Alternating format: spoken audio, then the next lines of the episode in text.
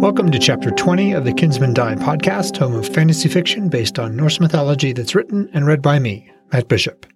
In this podcast, I read my first novel, Kinsmen Die, one chapter at a time. Every 10 chapters or so, I recap the key plot points and provide some insight into the myths I've referenced in the book, as well as some of the creative choices I've made along the way. Before I start with Chapter 20, here's a quick summary of what's gone before. In chapter 16, we were with Hodr, the son of Frigg and Odin, as he mucked out some stables and remembered the man, the warrior, he'd been.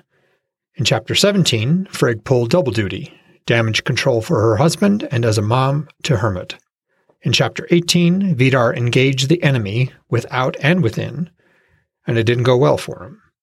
In chapter 19, Loki said goodbye to his wife and sons. Whatever they're doing, they appear to have all taken sides against the Aesir. And in this chapter, we're back with Odin as he arrives at the battlefield outside of Háls. As Doug Marcaida says, let's do this. Chapter 20 Odin.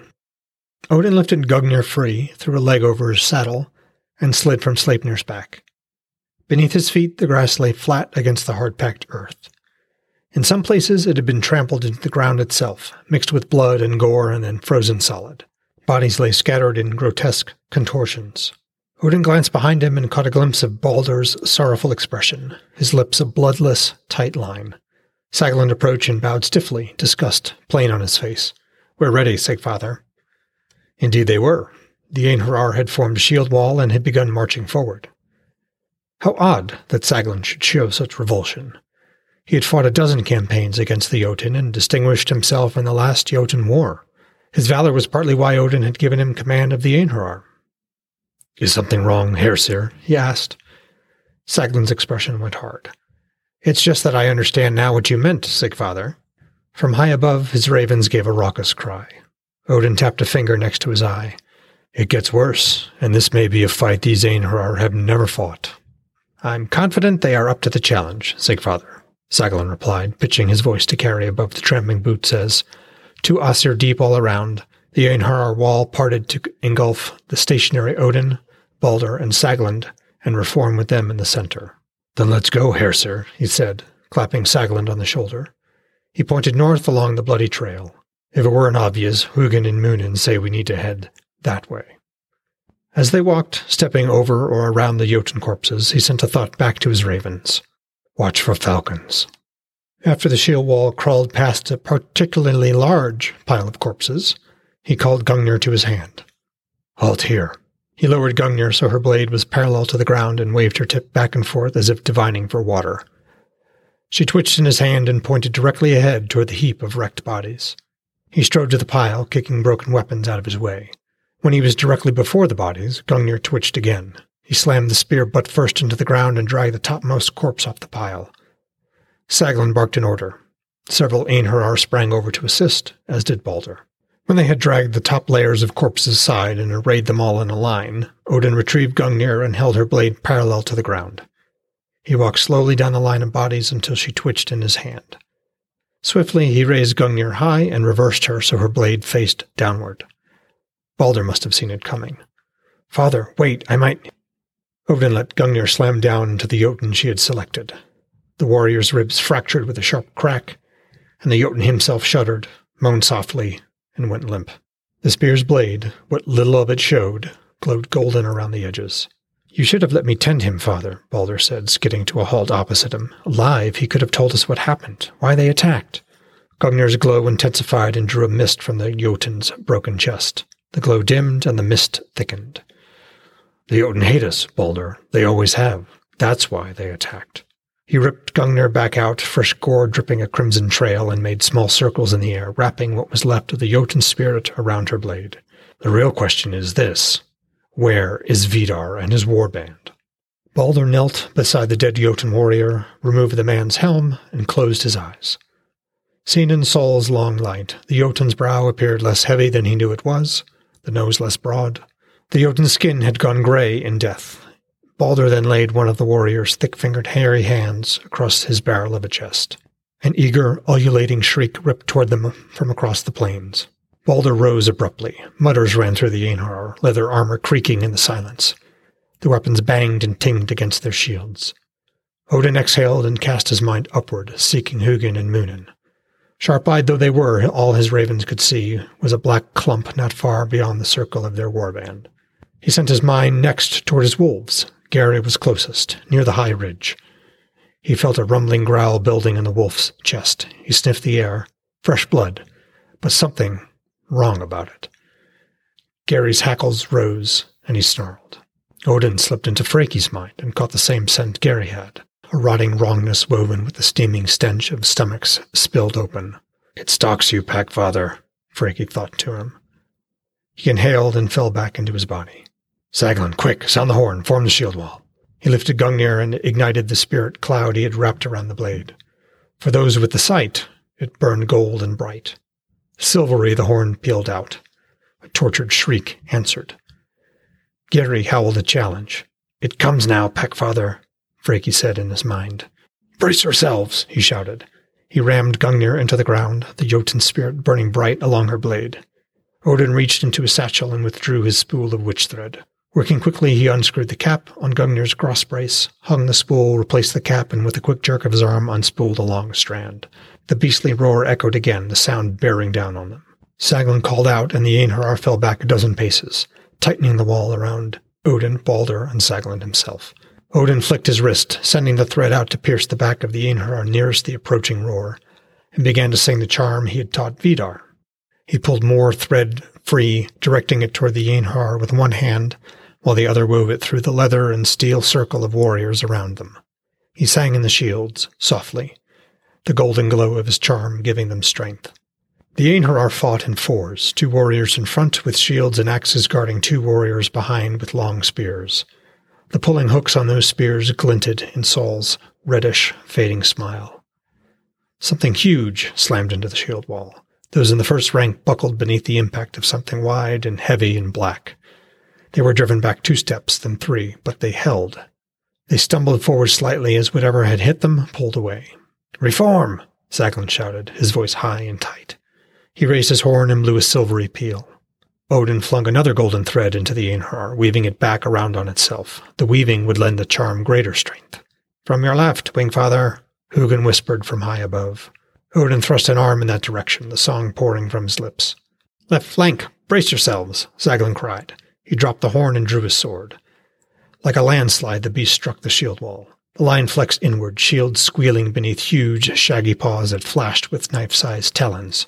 Spears bit, flexed, and then splintered with loud pops as the beast pressed forward, head low, haunches high. The creature swung his heavy head back and forth, sword long horns catching warriors and batting them down or flinging them upward.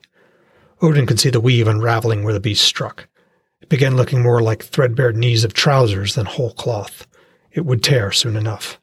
The beast was trying to reach him, and the Jotun spirit swirling around Gungnir. That much was clear. These warriors were no threat to it. Only he was.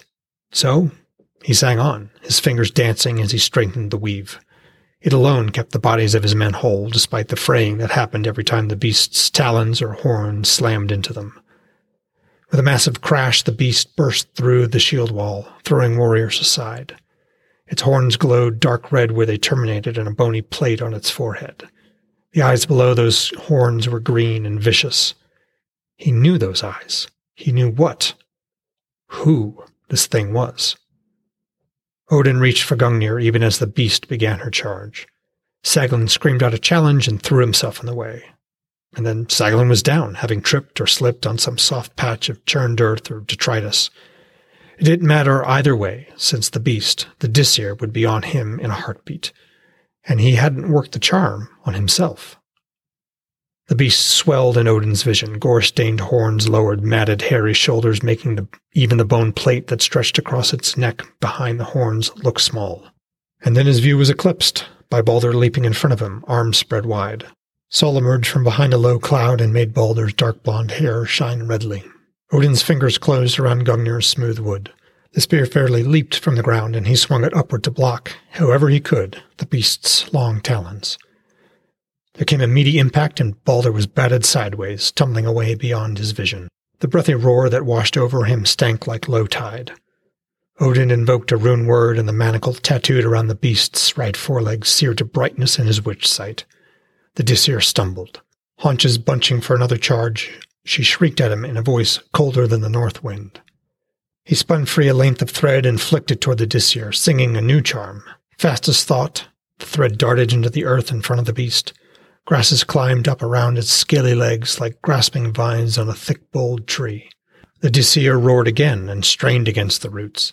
Odin repeated the charm, and more grasses wound around her back, fur matted with blood and gore, and snaked around her heavy, scaled haunches and thick neck. He met her gaze, eyes hard. Not so easy with one who knows you, Disir. With a sound like a ship's stout mast breaking in a storm, the Disir ripped one foreleg free from the grasses binding it. She roared, spittle frothing and dripping from her toothy lower jaw. Odin pulled free the last long thread wrapped around the spindle. He showed it to her, doubled and tripled between his hands held arm's length apart. More than enough here, child of the gap. The Disir's struggles redoubled. He spoke a second rune. The tattoos hidden beneath the thick fur flared to life, and it went as stiff as if the joint had locked up. Odin's fingers danced delicately as he sent more thread at her. With each additional rune word he spoke, the tattoos on her legs and neck flared bluer and brighter. In time with each flare, the Disir's struggles grew slower. She roared and twitched and thrashed, her hind legs gouging great furrows in the frozen ground. Some of the grasses binding her did pop and tear, but those fetters no longer mattered. He had powered and invoked the runes. In a moment he would revert the changes the Disir had wrought in his son's flesh. For this Disir, this spirit, was Vidar's Fylgja. It had known exactly what Odin was doing. Her stolen breath was hot on his face. Her chest heaved as she tried to break free. She flicked her head and tried to gouge him with her horns, her emerald eyes blazing with hatred. Odin laughed. You had your fun, but now I want my son back. He cast the last loop of thread at her, singing, and the grasses dragged her flat till she lay like a dog sleeping on its side. He knelt beside her and touched the first tattoo around her right foreleg. He spoke a word, Binda cracked the air and the Disir shrieked. The Einherjar warriors staggered away, hands clutching their ears. He touched the tattoo on the Fylgja's right upper leg and spoke another word, Brot. This word bit the air like an axe striking a tree. The Fylgja shrieked again. The bestial quality sounded farther away, while the man's voice sounded closer, and more like his son's voice. The ice blue light from the first tattoo mingled with the loops of Seidr around the second, like merging streams, they flowed up and wound around the tattoo about the Fylgja's neck and then down its other side. The entire massive body before him flexed, trying to throw off the fetters of light.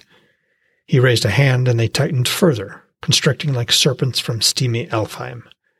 He touched the tattoos on the Disir's upper and lower left leg and spoke the same words again. Binda. Brot. You are chained, Disir. By my power you withdraw and become, once again, a Fylgja. He stood and held both hands over the creature before him. I bind you, and so will my son return. Remember yourself, Vidar. He licked his thumb and bent forward to trace a single rune on his son's forehead. He spoke the word, Muna. A hiss slithered from the Fylgja's mouth. Her eyes darted this way and that, looking for escape. Her limbs shuddered and bulged with effort, but she couldn't move. The wicked green light of the tempest in her eyes faded. He wiped his thumb on his sleeve, licked it again, and raised it to trace another rune on the Fylgja's broad, scaly chest. The fur there was sticky with blood and sweat. He traced the rune, Hliod. Inside the constraining threads of light, the Fylgja shuddered and its breath rasped. The beast's body faded, shuddered, and shrank, regaining its original shape. Odin's shadow lay heavy across the brown grasses and roots, humped over Vidar like a barrow. He put his hands on his hips and exhaled long and slow as he turned his face up to the sky, eyes closed. He listened to the creak of the Einherjar's armor, their harsh breathing and the chilly breeze rasping against the ground like a serpent's scales across stone. Took you long enough to get back, Odin said, turning a tired smile on Balder. Balder's clothes hung in tatters, but the skin beneath was whole, proving the value of the sacrifice Odin and Frigg had made, and of the old magic she'd used at Balder's birth. He flung me quite far, Balder replied, and then gestured at Vidar. So is that how they all look? The Disir? No, they, they look how they choose. I want him up and moving as quickly as possible. After what he just went through, I'd be surprised if he's conscious inside a week. Time is exactly what they did not have. He may need it, but I need him back in Gladsheim with us. Balder frowned. He won't like that, and I susp- and I won't enjoy dealing with your mother's anger if I take too long to get back. Get it done, Balder. Use your new potions if necessary. Balder forced a sunny smile, but wariness clouded his clear blue eyes. Potions? I haven't. Odin held up a hand. Spare me. Freki smelled them and told me. Balder laughed. Well, that's hardly fair. Long before you were born, the Jotun tried to steal Yggdrasil's fruit. Ever since, I keep at least an eye and nose on them. So if you knew and let me continue, then you don't mind how I've been using them? Odin shrugged. Let me put it this way. What you're doing benefits us and may do so even beyond what you've already discovered. But make sure folk believe it's you and your arts healing them. Yggdrasil's fruits are fundamental to our grip on power. I will do what it takes to keep them secret. Balder's good humor slowly drained away as he understood what those words meant. All right, father. Good. He pointed at Vidar again. Now, ply your arts. Somehow, the Jotun had gotten to Háls. He'd nearly lost one of his sons because of it. Could they do it again? If they could, it might not be a bad thing. Well, folks, that was chapter 20 of Kinsmen Die.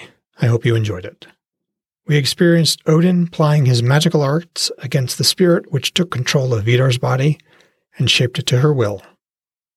Next week, we finally meet Vafthrûdnir. I can't wait.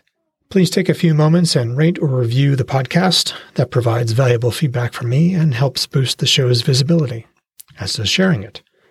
And if you're so inclined, please shoot me an email at mattbishopwrites at gmail.com. I'd love to hear from you.